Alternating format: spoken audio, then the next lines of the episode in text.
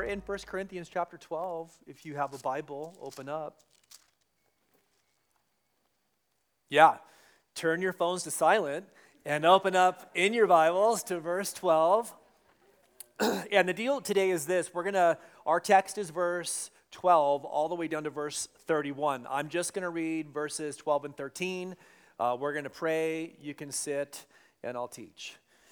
The Bible says, For as the body is one and has many members, but all the members of that one body, being many, are. Are murmur, murmur, murmur, are, are what? Are one body. So also is Christ. For by one Spirit we were all baptized into one body, whether Jews or Greeks. So when he says, uh, by one Spirit we were all baptized. He's not talking about being water baptized into the body, although for sure that symbolizes our immersion into the church. He's talking about being placed by the Spirit of God into the body of Christ through faith in Jesus Christ as you were born again. And this is the same across the board for everybody who believes, right? No partiality with God, whether Jews or Greeks, whether slaves or free like you could add whether rich or poor or whatever ethnicity, and have all been made to drink into one spirit. Let's pray. And Father, thank you so much for just the profound portion of Scripture that we have the deep privilege of studying and reading today. And God, it is the desire of our hearts. We've been so moved today by your presence among us and so centered on you. God, we pray today that all of the things that so easily vie for the attention of our minds and hearts, those distractions that nag away at us to the extent where sometimes, God, the truth is sometimes we have misplaced affections, we have misplaced desires. We are distracted by and consumed by the things of the world, and we lose our center. Today, God, we pray in this short time that we have in the Holy Scriptures that, that you would, and we just declare this today, you have our full attention. God, speak to our hearts in such a powerful way that we will never be the same again. And God, that this church, this is your church, that this church will never be the same again. We love you and praise you in Jesus' name. Amen. You can have a seat. All right, question for you today. What does, and if you were at the first service, do not shout the answer out, okay? what does a house, a farm, a temple, a bride, a family, a flock, an olive tree, and a human body have in common? Okay, let me do it again. What does a house, a farm, a temple, a bride, a family, a flock, an olive tree, and a human body have in common? Dun, dun, dun. What's that? Foundation. Foundation. That's true. What was this one over here? Somebody said something. Don't be, don't be shy. Ahead. ahead. Okay, all right. What else? They all have problems. okay. What'd you say? God is with them. Okay, so um, no. All right. I mean, yes and no. But really, uh, as you look at all of those, what we discover is they're all biblical metaphors for the church. They're all biblical metaphors for the church. So, various authors of New Testament books have described the church in these terms like a house, like a farm, like a temple, like a bride, obviously, a family, a flock, an olive tree, and a human body. And each of those metaphors are beautiful pictures of the church. I mean, are they not? You know, they're, they're all describing the church in very beautiful terms. And they all have a common denominator. Now, they may have many things in common, these metaphors, but one thing they have for sure is that they're singular, they're one. Uh, there's no uh, author of any book of the New Testament that says, well, there's many temples, or there's many brides, or there are many bodies of Christ, or the church is like many olive trees. That's not the case. All of these metaphors have this co- common denominator that there is a singularity, that there is a oneness. And I think that's really important for us to consider today the unity, listen, the unity that we have as brothers and sisters in the family of God. And maybe more than ever, we need this unity. We live in a culture that is so divided that I know many of us are wondering, man, where is the unity? On all of these different levels, there is great division that has erupted in our society to the extent, I think, where many people are wondering, man, where can I find real unity? Where can I discover that sense of real oneness? And, and listen, brothers and sisters, the answer should be the church. If there was, let me just say that again. And the answer is the church. Amen? Right, okay, all right, okay. Like if, if, if ever there was an opportunity for the unity, that supernatural, beautiful unity of the body of Christ to be shining right now. I mean, against the very dark backdrop of the conflict and the division that we see in our culture, if there ever was a time just for the church to naturally shine, now is that moment. And yet, I can tell you that this may be, and I don't think this is a stretch of the imagination, this today might be the most divisive moment in American church history. As a pastor, as a Christian, I'm just saying that I've never seen the church more divided than it is today. And I think that we need to be reminded. We need to be reminded that we are one in Christ. Hey, there are always going to be disagreements. And it's probably good that we do have some disagreements so we can wrestle through things. But the level of divisiveness, the level of name calling and labeling, the very personal attacks that you see happening from Christian to Christian is just disheartening, I believe, to the heart of God.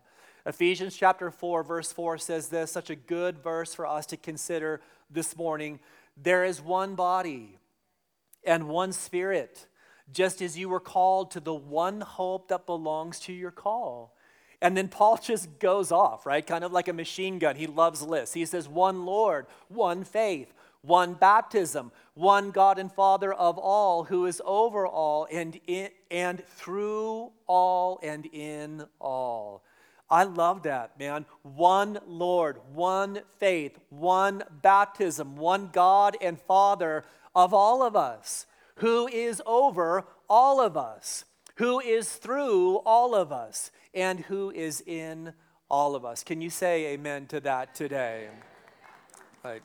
I think of all the metaphors that are provided in Scripture, the body was probably the Apostle Paul's favorite. Um, and I think that, you know, with uh, good reason, right? You look at the physical body and you make a correlation in a spiritual sense to the church, you can see how almost perfect that metaphor, in fact, is. The physical body has many parts and yet those parts are united and they operate interdependently to the place where this living organism can be active, it can be working together collectively to fulfill a single purpose. And I think, man, what a beautiful picture of the church. We are many parts, we are many members. You know, Paul is going to use the word member in this portion of scripture that we're reading today. And I think it, when we think about the church in the sense of members, we automatically default to, oh, church membership, right? I'm part of this organization, this institution, this denomination. I've gone through the assimilation process. I've signed the line on the statement of faith, and so now I'm a member. And that's not what Paul is talking about. Paul is talking about being born again. There's an individual work of God's Spirit that's happened in our lives so that we have an, an independent, in a sense, relationship with God. Like we are many individuals, we are many parts, we are many members. And yet, like a physical body, we are united, we're interdependent. The church is a living organism, not a dead institution. We are active and working collectively together to fulfill a single purpose. And I just want to ask you is that your experience of the church today? Is it? Is it? Look, some say yes, some say no, some say, well, kind of. Kind of. You know, the main point today is this it's on the screen, and you can read it yourself as I read it to you. When you were born again, you were born again into the church, the body of Christ, where God you, intends you to be an engaged and active member. True?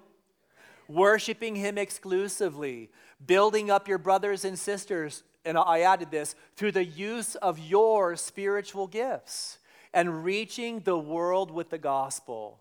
That's the main point today, and I just want to challenge you and ask you is that your experience of His church? When you were born again, you were born again into the church. You're not just this standalone solo Christian that does it on your own, kind of like this lone wolf wonder.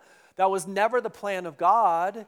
You were born again into the church, the body of Christ. And the intention of God for you is this that you are an engaged and active member. You're not just standing on the sidelines. You're worshiping God exclusively, and you are building up your brothers and sisters in the body of Christ through the use of your spiritual gifts. How many of you today know, and I want you to raise your hand, and it's okay if you don't, don't raise your hand because you're embarrassed to, to give the impression that you don't know what your spiritual gifts are. How many of you know what your spiritual gifts are? Raise your hand. All right. Well, we got some work to do today, and that's okay. But God wants you to be engaged in the church in such a way where your spiritual gifts are being used to edify, to build up, to strengthen your brothers and sisters, and then we collectively should be reaching the world with the gospel. If you're taking notes today, three very simple points, all right, that I think will make a lot of sense to you, but, but also require us to be willing to apply. The first one is this we are one body in Christ. We are one body in Christ. I'm going to approach this from a different angle today. I think that you probably could assume how I would approach this point, um, but I want to come at it from a little different angle. We are one body. We are exclusively one body because, our exclu- because of our exclusive faith in one God. Like we are a unique community of people because there is only one God that we worship. We worship the God of Abraham, Isaac, and Jacob, the God and Father of our Lord and Savior Jesus Christ. This is not up for grabs. It's not uh, just an arbitrary decision that you make. You don't come to the table and say, Well, God, I want to worship you, but I'm also going to worship all these other things in my life. You don't just get to make it up as you go along, almost as if Christianity is some, you know, celestial salad bar. I mean, do they still have those restaurants that are just it's just salad? It's like a salad restaurant. You, is that the most stupid thing ever on the face of the planet? No, it, no, bro, it is. I'm just saying, who wants to spend money on lettuce here? Raise your hand, because I got. I all right. Well, God bless you, vegans and vegetarians today. all right. Um, the rest of you carnivores, can I get an amen from the? All right, all right. I know, I know. I have issues. But sometimes we approach God like this. It's like, well, I'll take a little bit of this and I'll take a little bit of that. And we have fashioned God in our own image to the extent where he ceases being God. Like the God that you believe in now is no longer the God of the Bible. You know, I want you to remember today the context of the early Christian church. They were living in societies and cultures that were permeated with idolatry. I mean, deeply permeated with idolatry. There were false gods that were worshiped on the national level, there were false gods that were worshiped on the professional level, and then there were false gods that were worshiped on the fam- family level, right? There was, a, there was a pantheon of gods. This whole concept of monotheism was absolutely strictly unique to Judaism. The rest of the world had all sorts of gods they worshiped. And so you were living in a particular nation, and nationally, the leader, leaders would say, hey, listen, we need to pray to these particular deities because we, we want them to protect us from famine. Uh, we want them to protect us so that we win this battle or this war. And then, not only that, you would go to work. Maybe you worked in textiles, or maybe you worked in the agricultural world. There were very specific gods dedicated to those industries that you would be required to worship. You would go into work on any particular day, and collectively, the first thing that you, you would do is you would pay homage to this false deity that was part of the way the culture rolled. And then when you went home, when you went home, there were family rituals that you would have before dinner, where the family together would worship select gods that had, you know, become part of the family life. And so all I'm saying is when, when an early church Christian put their trust and faith in Jesus Christ, they had to deny all of that in their society. right? They wouldn't be able to say with, with the national leaders, hey, okay, we'll worship those gods so that there's no famine uh, or so that we win the war. They would, they would say, no, I can't do that. I'm a Christian. They would go into the workplace and you know the boss would gather the people together and they would set the deity in the center and the christian would have to say man i can't do that there's one god that i worship and that's not the god that i worship they would go home and the family would gather together and they would have to say to their family you know what i don't do that anymore I don't worship those false gods anymore. I worship the God of the Bible, Abraham, Isaac, and Jacob, and I worship the Lord Jesus Christ. I believe that every knee will bow and every tongue will confess that He is Lord to the glory of the Father.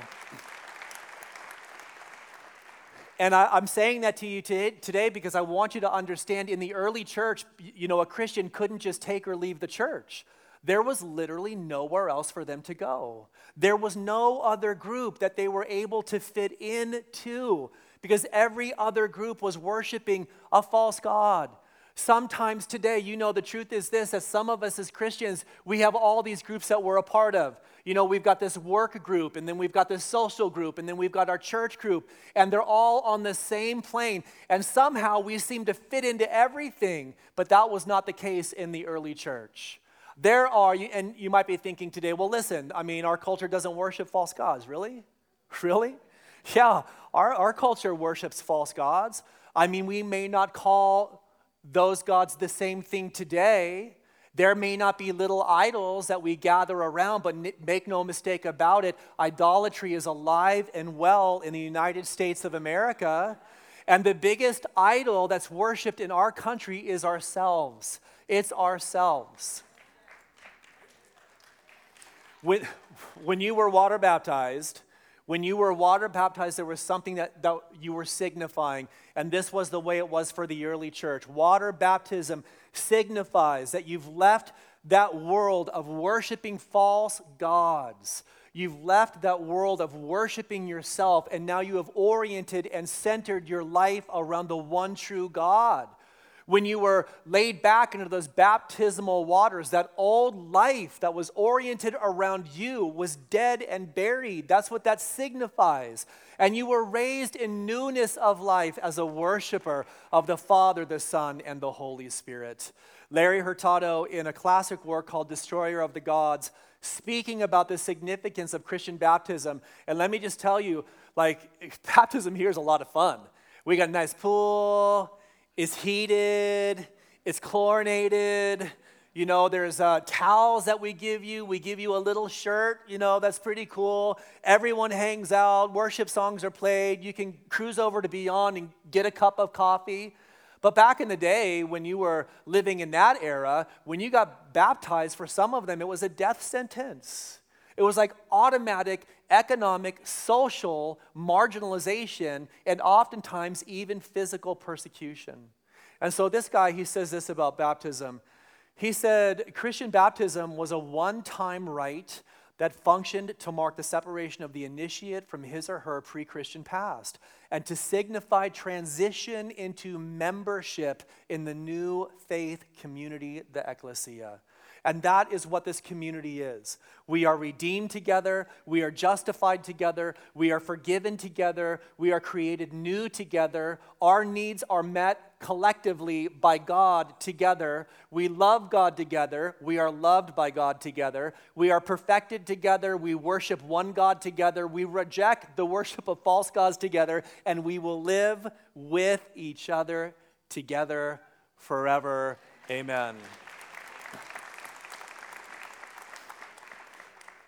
I want to also say to you today, and this, this probably is the, the more, you know, assumed approach to take, the unity that we have is created in Christ Jesus. The unity that we have is created by Jesus Christ. Um, it is a unity that's been purchased. What do I mean by that? I mean that the unity, the oneness, the singularity that we have as the people of God was blood bought. It was blood bought. It was divinely done. And if it was divinely done, then it's a supernatural unity that we have. Like, never, never condescend to the place where you reduce our unity to things like, well, we dress the same, you know, or we talk the same, or we think the same, or we have the same tastes, or we shop at the same stores, or well, we're unified because we have the same political opinions, or we're unified because we're educated the same, or we have similar personalities. None of those things have anything to do with the unity that we have in the body of Christ. We are unified because we are in Christ. We put our trust and faith in Jesus. We've been born again. The Spirit of God has immersed us into the church supernaturally. Look, picture it like this all of us have gathered together today, and collectively as believers, this symbolizes the reality that God has put his arms around us. He's put his arms around us and he's pulled us all together. And we're unified, we're interconnected because of our faith in Jesus Christ. Sometimes, you know, we have the tendency to uh, associate with people who are just like us. And I would say to you, the diversity that we have in the body of Christ is so much more beautiful than any of that. The beauty of God's diversity in creation is most perfectly pictured among his people. Second thing today is this we are deeply interconnected. If you have your Bibles open, go to verse 14. And I'm going to read from verse 14 down to verse 26. We are, because we're in Christ, we are deeply interconnected. Paul says, For in fact, the body is not one mem- member but many. If the foot should say, Because I'm not a hand, I'm not of the body, is it therefore not of the body? Answer. Answer. Answer louder. Yeah, and if the ear should say, Because I'm not an eye, I'm not of the body, is it therefore not of the body? If the whole body were an eye, where would be the hearing? That would be one weird looking body. I'll just tell you that right now. One big eyeball. The whole body were an eye, where would be the hearing? If the whole were hearing, where would be the smelling? But now God has set the members, each one of them, in the body just as He pleased. And if they were all one member, where would the body be? But now indeed there are many members, yet one body. And the eye cannot say to the hand, I've no need of you, nor again the head of the feet, I've no need of you. No, much rather, those members of the body which seem to be weaker are necessary. In other words, you need them. And those members of the body which we think to be less honorable, on these we bestow greater honor. And our unpresentable parts have a greater modesty but our presentable parts have no need. But God composed the body, having given greater honor to the part which lacks it. Check this out that there should be no schism or division in the body, but that the members should have the same care for one another. And then in verse 26, and if one member suffers, all the members suffer with it, or if one member is honored, all the members rejoice with it. The second thing that I believe the scripture says today, and let me, let me just say this, all right? All we're doing today is reading the Bible. We're reading the Bible and we're letting the Bible speak for itself. Like, we don't need to go to some like leadership seminar to understand what the church is supposed to be about because God has said it like loud and clear. It is plainly said in the Word of God and we're recapturing the vision that God has for his people. The truth is this when you put your trust and faith in Jesus Christ, you immediately were deeply interconnected with other brothers and sisters in the family of God.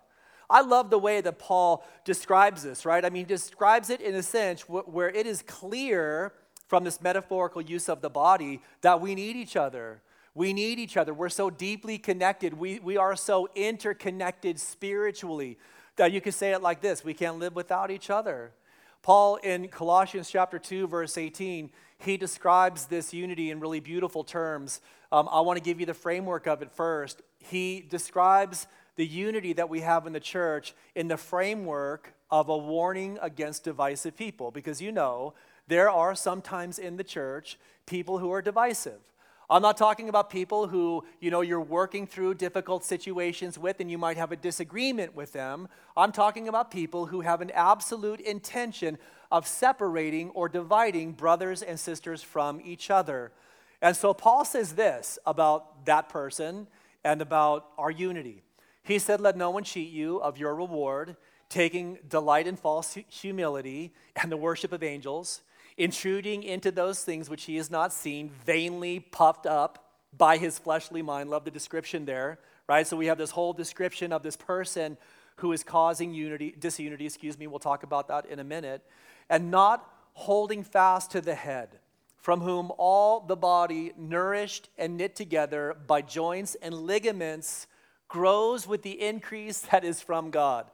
So Paul says to the church at Colossae, there were people in the church at Colossae who were saying, well, you know what, this and that about the gospel and this and that about Paul, and it's better for us to be focused on these peripheral issues, and it was splitting the church.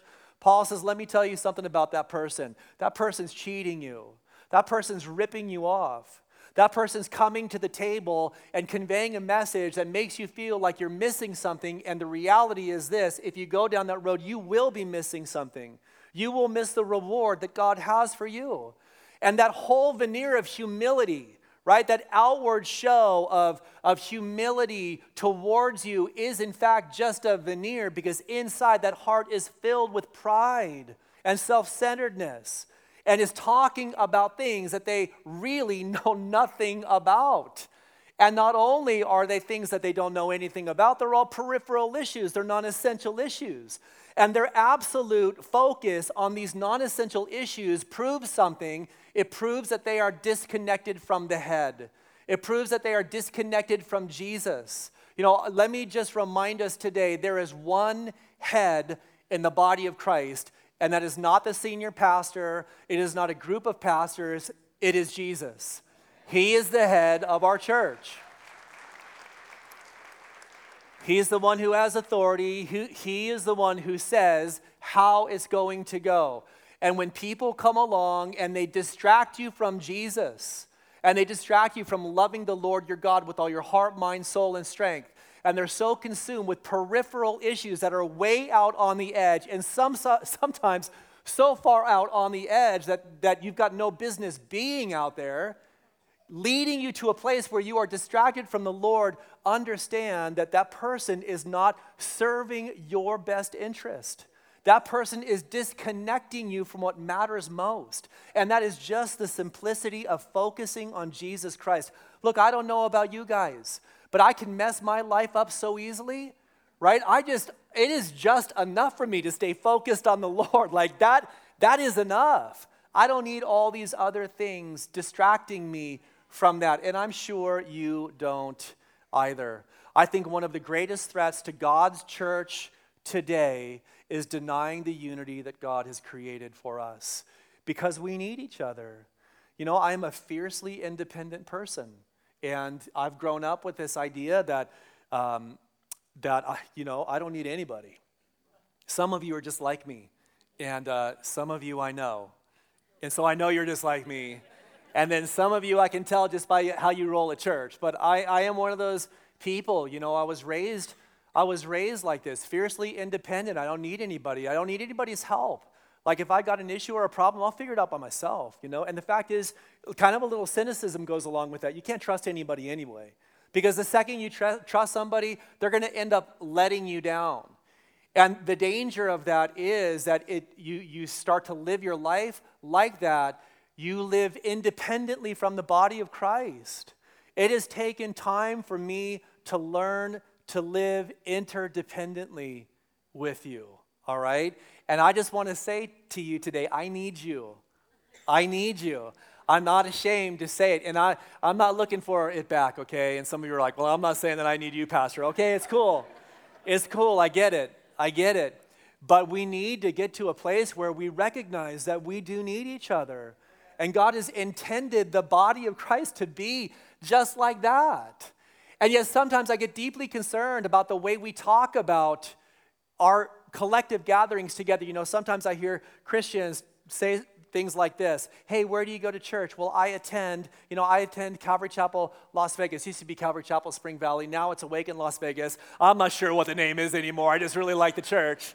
All right. And and, and sometimes our terminology is like that. Well, I attend church. And I'm like, what does that even mean? You attend church.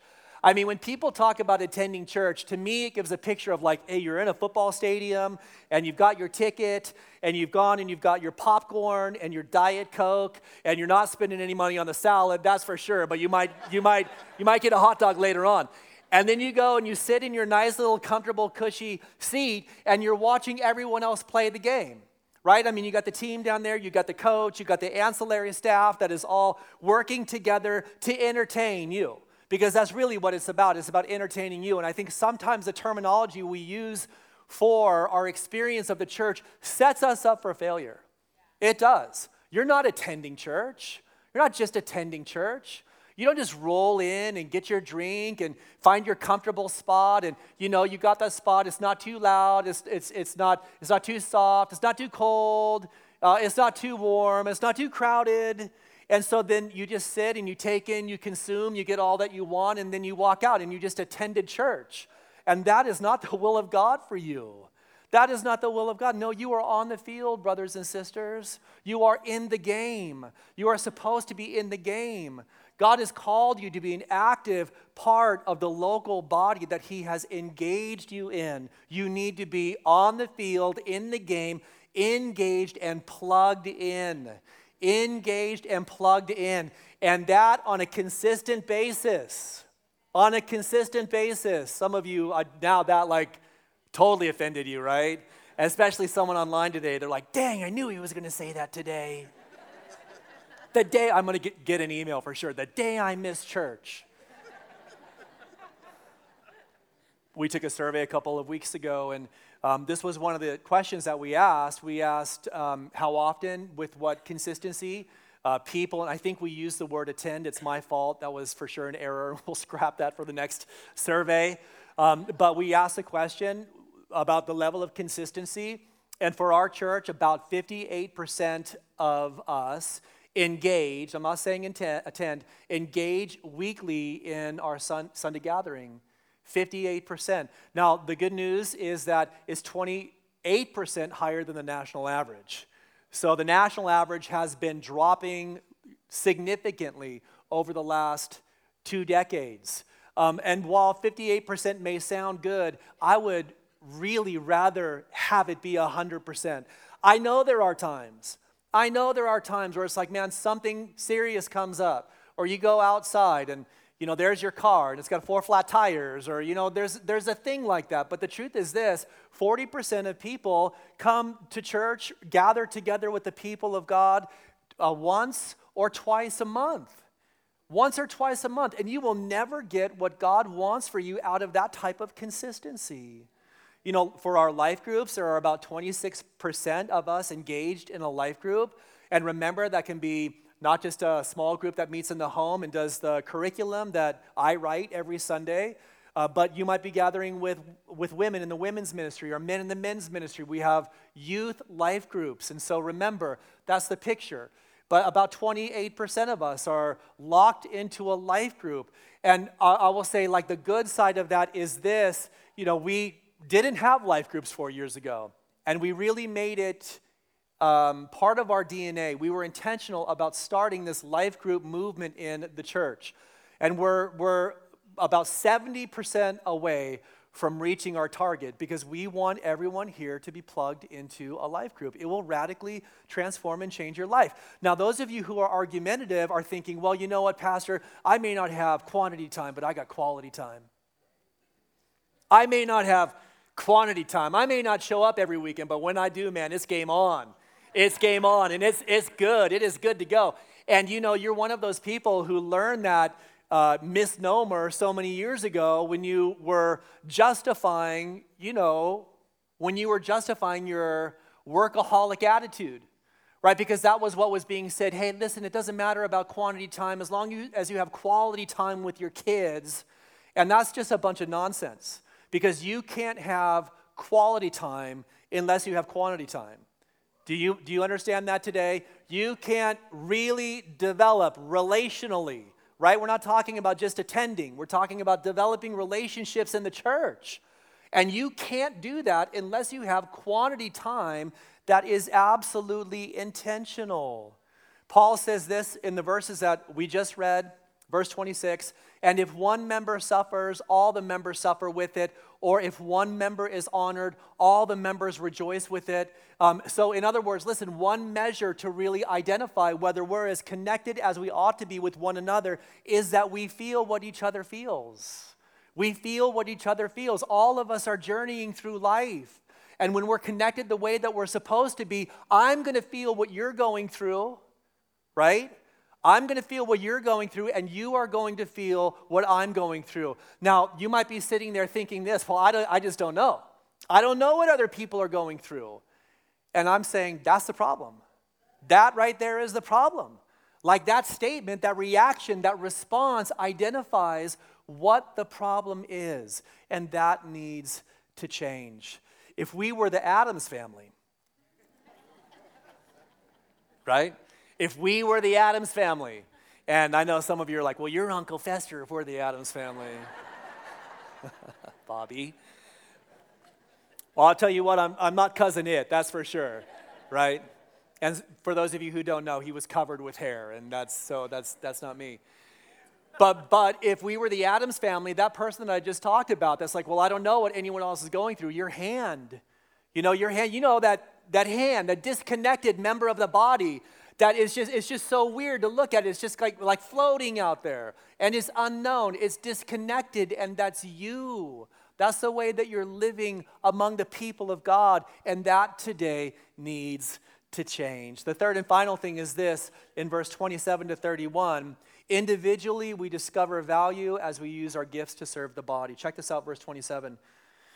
Now, you are the body of Christ and members individually, and God has appointed these in the church first apostles, second prophets, third teachers. After that, miracles, by the way, God still does miracles today. Then, gifts of healings let me remind you today that God still pours out gifts of healings, helps, administrations, variety of tongues. Tongues is still a gift among the people of God today. He says, Are all apostles? What's the answer? No. Are all prophets? No. Are all teachers? No. Are all workers of miracles? No. Do all have gifts of healings? No. Do all speak with tongues? No. Do all interpret? No. But then he says, earnestly desire the best gifts, and yet I show you a more excellent way. And he's going to talk about love in chapter 13. So the, the final piece here is this we ought to be serving the body of Christ through the use of our spiritual gifts. And individually, there's a lot of personal discover, personal value that we discover as we do that. You know, something you're, I know you're wondering today, listen, Pastor, why, why are you down on the floor? Why was worship led from, from the floor today? I think, so I think sometimes we carry this distinction or this separation. Um, and I'm going to speak in like r- religious terminology, high church religious terminology we have a distinction between the, the clergy and the laity. You know, we, we think that there's this big difference between the pastors uh, and the worship leaders, right? You guys are, are the ones leading the church, you know, the church rituals and things like that. Maybe you're a little closer to God. There's a special work that God does in your life. You're up here, we're down here. And so we just come and, you know, you fundamentally do the work because you're nearer to God. Uh, and, and you know, we carry that sometimes in our mind. If we had a, a religious background, maybe in a, a, a deeply traditional denomination, or uh, we're part of the Catholic Church, you know, that sometimes is the way you think things actually operate. You know, maybe in our modern context, maybe that's not us. And so, in our modern context, we might think uh, there's a difference between paid staff and then everybody else in the church, right? I mean, we're blessed to have this opportunity to have a staff that is paid to, to serve the Lord and to serve the congregation. And sometimes what happens is this like we think the paid staff is up here closer to God and they have the spiritual gifts and they're doing the work. And since they're doing the work and there's such a difference between me and them, I'm just going to kind of sit back and, you know, attend and not really participate. And I, first, you might be thinking today, well, that's absurd. But the truth is this there's a direct correlation between the size of a paid staff and the decreasing level of people serving in the church. Like that, that's like data, it's established. People think they're looking at someone who's being paid to do the work, and they're like, well, I guess I don't have to because, you know, they're doing that. Or, or something like this, well, I don't really have anything to offer anyway. They're all that, and I don't even know what my spiritual gift is, so I have nothing to bring to the table. And that is not true. That is not true. Look, you have as much to offer as I have to offer. You have as much to offer as Miriam has to offer as one of our worship leaders. You have as much to offer as any of our pastors have to offer, whether it's Tony or Brandon or Alec or Jim. This whole idea of seeing things in graduated levels does not come from the Word of God. In fact, you know, John says in Revelation chapter 1, verse 5 and 6, you can check it out later for yourself. He purposed through his sacrifice to cause all of us to be kings and priests to the glory of God. And so I want to encourage you today. I want to encourage you today. You have something valuable to bring to the body of Christ. I don't know if you noticed this, but um, when I do come up onto the stage to teach, uh, you know I walk up by those stairs. And I do that for a reason. And one of the reasons is this I don't want to just pop out magically from behind the curtain like it's the Wizard of Oz, right? I mean, I mean, where's Pastor? Well, Pastor's back secluded in his little, you know, hospitality room, and he's controlling everything from, from behind the scene. And then all of a sudden, you know, here we are. We're just the people. We're just, you know, we're just the lowly people. And then he poof, he pops out from behind the curtain and then drops the message and then disappears again. And we and just we just never see him. Like that is not the heart of this ministry, and that's not my heart either. I intentionally walk up the stairs.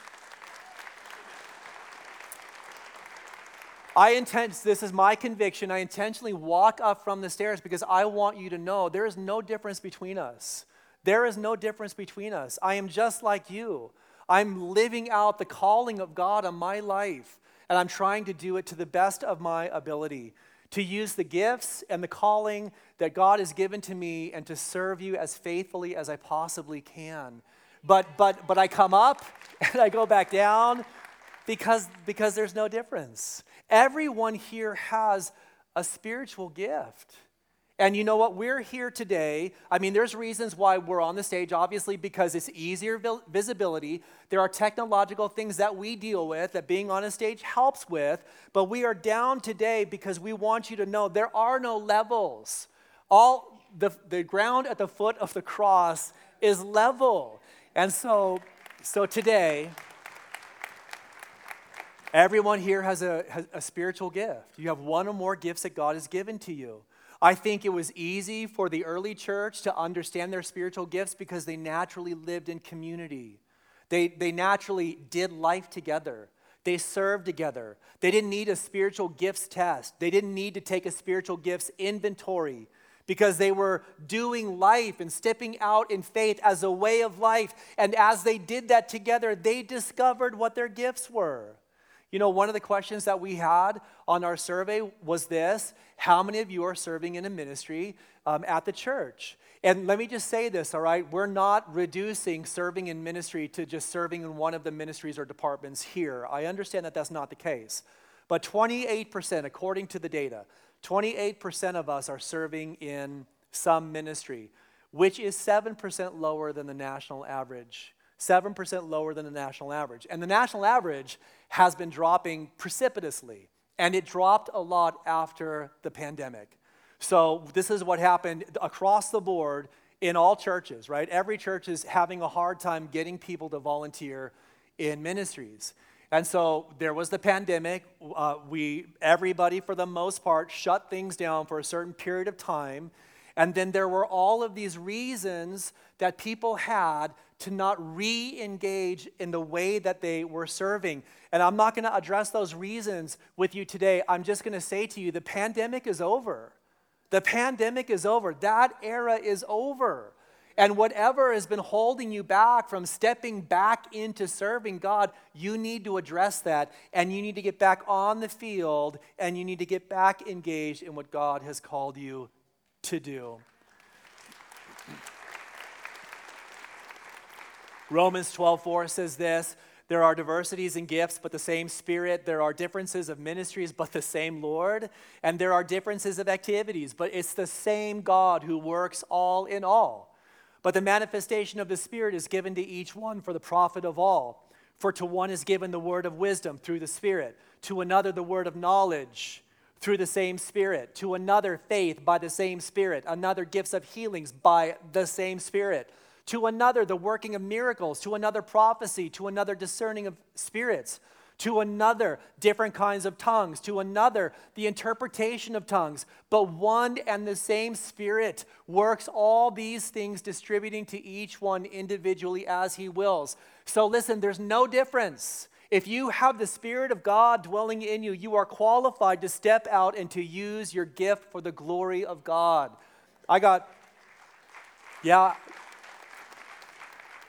I'm wrapping up with this. I gave my life to Christ at Calvary Chapel, Costa Mesa a long time ago, and I was so rescued. I was so rescued. I mean, you guys know my story. I was in jail, assaulted a police officer. I was a partier. My life was a total mess.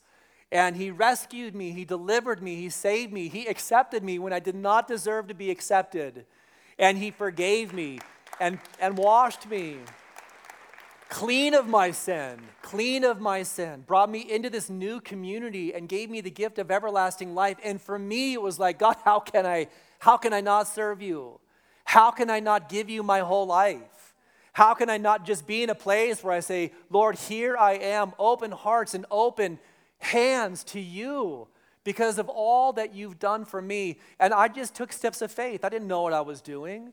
I took steps of faith. I got involved in the college and career group, started serving God in that capacity. I would go to prayer meetings and pray for the needs that were in the church at the time. Harvest Crusades happened in Southern California. And so, six months into my faith, I was a follow up counselor for people who were giving their life to Jesus Christ. You know, they had they had like no standards back then at all, which which was great. I went on missions trips. I went on missions trips on the college campus at UC Irvine. I joined a group called KCM, Korean Campus Missions, and they were like full. I picked them because they were all in for the gospel, and I was the only white guy in there. Like, I mean, it was awesome. We get in a big circle, and it's like Koreans all across in the big circle, and then white, you know, white, tall white guy with hair and combat boots because I, I had hair back then. Look, and, and for me, it was just like, I just want to serve God, right? I mean, who am I? Better to be a house, a doorkeeper in the house of God than to dwell in the tents of wickedness. I want to say to you today listen, may, maybe. Maybe for some of you, you're like, man, I, I want to I wanna serve. I want to take a step of faith. I just don't know where. Well, we need help in children's ministry, in middle school. We need someone to lead our grief share. We need help in the parking lot. We don't, when you get out of your car, we don't want you to drop out into a peopleless parking lot. We want you to be touched. We want you to hear someone say to you, Man, I'm so glad you're here. Thank you for coming. Thank you for coming, man. It is the will of God. You made my day by being present among God's people. You know what that does? I mean, maybe you have no idea. I get up and have the privilege sometimes to teach the Word of God and to share the gospel. And the truth is this your Word diffused the cynicism in that person's heart and prepared them because you know what? It took everything that they had to get on property. And then when they were getting out of their car, they're thinking, you know what? These Christians, they're all the same. They don't care. I'll probably walk in and sit down and never be touched once. And your presence as a greeter in the parking lot or in the lobby has the potential of diffusing all of that and causing someone's heart to be open to the gospel. It's a huge thing. I want to say to you today your spiritual growth will be exponential when you serve God. Be willing to be stretched. Be willing to be stretched. Stop sitting in that comfortable place that you've made for yourself that has marginalized you from the power of God. It's marginalized you from the power of God. You're like, man, I love this comfy place. Sure wish God would move more. Well, guess what? Like, guess what? Guess what? You're not experiencing Him moving because you've blocked Him out. You've created this little comfortable place for yourself. And God is saying, I sure wish that you would step out of that place and be stretched because I want you to experience more. I've got something more for you. I've got something more for you. Will you be stretched today? Will you take a step of faith today? Will you be encouraged today? Like Paul said to Timothy, he prayed for him that the spiritual gift that was in him would be stirred up. Do not deny the gift of God that was given to you by the laying on of hands, but stir it up And the word stir means to take from like a little tiny spark to the extent where it is a, a flame that is engulfing your life. In other words, we need to be on fire for God. Let's pray together. Father, thank you. Thank you today for your faithfulness and your goodness, and you've spoken to our hearts in so many different ways. So many different ways. Today, in this uh, final prayer, we're going to close our service differently. And uh, two things today. Number one is this maybe you don't know what your spiritual gift is. And I believe God wants to reveal that to you. Years ago, I was serving as an intern at the Bible college. I was running sound, that was my internship. And so at one of the services, Sunday night service, after the Bible study, I was in the back running sound, and the pastor said, Hey, we're just going to pray, and uh, we're just going to give an opportunity for the Spirit of God to move among us. And uh, as I was serving the Lord, something unexpected happened. God spoke to me, and He said to me, I've given you the gift of teaching. And I'm not saying it was an audible voice, but it was clear enough where I heard it. And I thought, man, that was a little weird and I really don't want the gift of teaching. And so I don't know what that was all about. And the service stopped, and the pastor said, I believe that God has just spoken to somebody here that he's given to you the gift of teaching.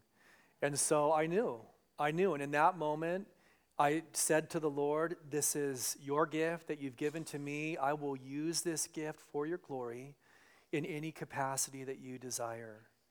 And today, it may be that God wants to reveal your spiritual gift in, in that way. Um, it may be more progressive revelation, like you need to take some steps of faith. But today, if this is you and you do want to take those steps of faith, I want you to stand today. I want to pray for you. I want to pray for you. Maybe today you've been afraid, uh, you've been confused. We're going to ask that God lifts that from you. Today, maybe you need to lay down just the, lifestyle of comfort. But if you want to step forward in faith and really see God use your life, stand up right now. Thank you. God bless you guys.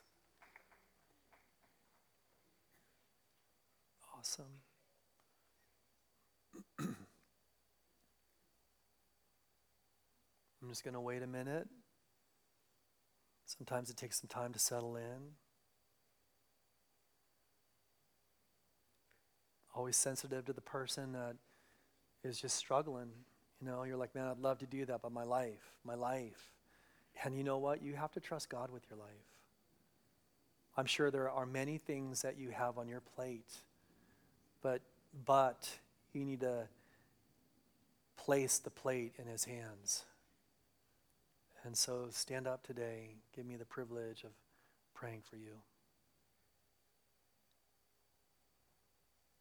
Thank you. Thank you so much.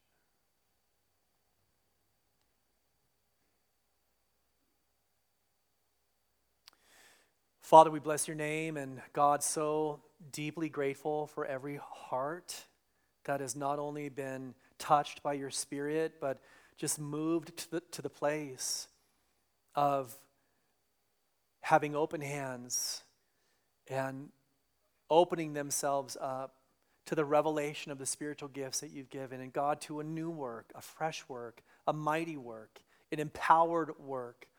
God, we pray today that, that your truth would be superior over any lie that the adversary has spoken over their lives. God, we pray that your truth would break chains. We pray that your truth would bring liberty.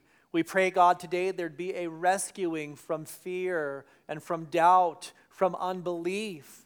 God, we pray for that unbiblical narrative that some of us just repeat day in and day out to ourselves that we have no value, that we have no worth, that we have nothing to, to contribute, and nothing could be further from the truth. God, we pray that you would renew the narrative we pray it would be your word. We pray, God, where there's been darkness, there would be light. God, where there's been confusion, you would lift that cloud and cause there to be clarity and focus. God, where there's been complexity, Help us to replace it with the simplicity of following Christ with all that we have. And God, may you stir these gifts, bring great revelation today. May you stir these gifts so that this church, your church, called by your name, will be on fire with the love of God and the power of the Holy Spirit to reach the needy generation that you have divinely placed us in for such a time as this. In Jesus' name we pray. Amen.